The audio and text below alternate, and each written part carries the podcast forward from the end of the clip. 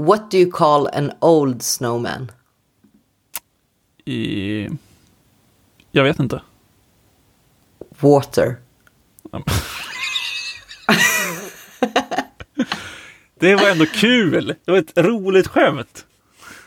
Det är inte heller en wordpun. Är det en wordpun? Ja, men lite. Jo, det är, li- absolut, absolut, absolut. Det kanske inte är liksom en ren ordvits, men det är ett skämt. Ja, ja. Ja. Mörkt var det också när man tänker efter. Absolut.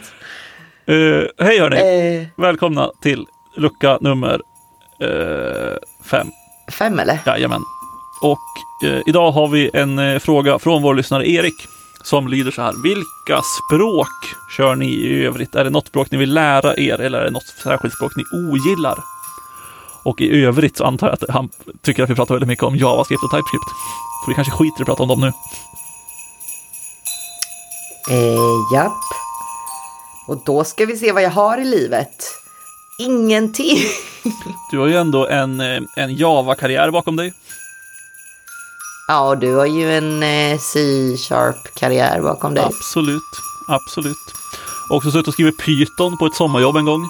När eh, jag skulle typ, jag vet inte, jag automatiserade uppladdning av bilder på mattor till en hemsida typ. Mm. Det var, jag, jag bara labbat i Python. ja. Eh, nej men alltså jag vet inte eh, om jag har något språk. Alltså så här, jag tycker det finns en tjusning tycker jag i språk som är liksom så här eh, lite mer eh, hårdvarunära än vad JavaScript och TypeScript är. Alltså typ Rust som är väl så jävla inne nu för tiden. Eh, men typ Rust eller liksom, eh, jag vet inte, Go kanske ligger åt det hållet också. Och jag skulle ju liksom, om jag orkade, så skulle jag kanske försöka lära mig Rust. Bara för att man kan göra andra saker med det. Men samtidigt har jag liksom inte hittat något användningsområde än så länge där jag känner att ah, här behöver jag Rust. Gud vad bra det hade varit. Nej, men alltså jag är väl lite så här... Ah, jag, jag skulle ju säga att jag lär mig saker när jag måste, vilket inte heller är sant. För att jag bara försöker undvika det. Jag gjorde så med Kotlin, jag gjorde likadant med Ruby on Rails.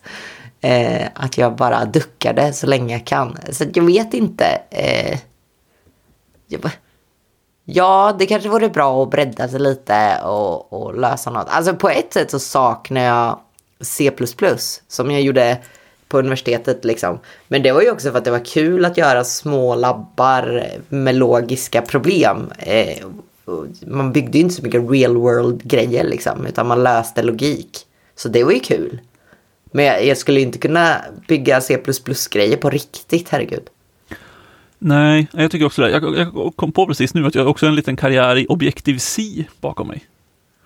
Mm. Och det är ett språk som jag inte har tänkt på på länge.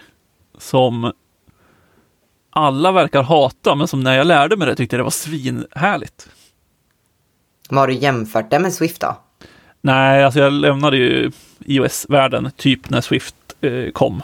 Eh, och sen har jag bara skrivit React Native-grejer för att jag håller mig till mitt älskade JavaScript.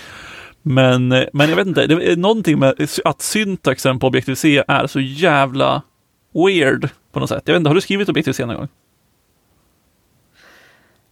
Inte mycket tror jag. Jag var väl liksom inne och maintainade en app. Wrapper-app. alltså det är Men eh, liksom... det var länge sedan. Det är liksom, det finns, det är en syntax där, eh, om jag minns rätt nu, för det var ju ett gäng år sedan, så eh, för att typ, om du har typ en funktion till exempel, och du ska anropa på den, då sätter du allting, du skriver, först skriver du liksom hårda, alltså kantiga brackets, alltså kantiga parenteser. Jag vet inte vad det heter på svenska. Tappat. Brackets. Nej, jag vet inte. Kantparenteser. Ja, exakt. De kantiga parenteserna i alla fall. Eh, Man skriver det och sen det första du skriver inom dem är liksom funktionsnamnet om jag minns rätt.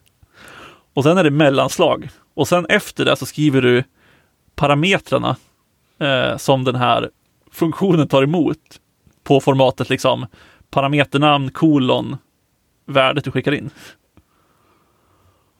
Och det är Ja, det där kommer jag ihåg. jävla konstigt. Men när jag, jag kommer ihåg att jag satt med det och bara, ja men det här, det känns, det känns jättebra. Jättenaturligt, logiskt, inga konstigheter alls. bara att nu i efterhand så känner jag att fan vad jävla konstigt. Svårläst. Ja, men kommer man in i en kontext så befinner man sig där i liksom. Det är inte så jävla mycket konstigheter antar jag. Alltså, jag vet inte, jag känner ju på ett sätt att, alltså absolut inte, men också eh, lite sugen på Python nästan. För att det var mitt allra första programmeringsspråk. Eh, och jag bara funderar på hur det skulle kännas att koda utan parenteser. Eller ut, alltså med indentering som liksom eh, skopning. Ja, Det, det känns helt främmande för mig nu. Det är som man är inne och dabblar i random YAML-fil och bara så här, ah, alltså allting går åt helvete, jag kan inte se det, jag vet inte vad som händer. Så skulle alla dagar vara med Python för mig. ja. Jag vet inte, jag, jag, har lite svårt för det där för att jag blev lite skadad efter att jag körde något som, vad fan hette det? Som var liksom en HTML, eh, en abstraktion på HTML som heter typ, kan den heta PUG kanske? Om det är något du känner igen. Ja, det kan det nog. Jag googlar lite snabbt nu. Ja, men PUG JS eh, är ju inte... Jo, precis, det är väl... För det fanns Pug. ett litet tag. Eller ja, litet tag. Men alltså det, det var något som fanns och sen försvann det typ. Ja, jag får för mig att det är PUG. Ja, ja, skitsamma. Det var ju också då att man... Eh, ehm, det var ju liksom ett template, en template-motor, typ. Men det de gjorde också var att de tog bort liksom allting var bara, det var liksom inga taggar. Det fanns liksom inga öppningstaggar eller inga stängningstaggar, utan man skrev bara texten. Så för att skriva en div så skrev du bara div. Och sen indenterade du det. Och för att typ så här, ja men om du skulle ha en div med eh, en klass på så skrev man liksom div. klassnamnet och så vidare. Och sen så liksom expanderades det till det. Och den var också baserad på whitespace och indentering och grejer. Och jag kommer ihåg att jag tyckte det var skitnice i början, för att jag, det var så mycket att skriva HTML när jag använde det här.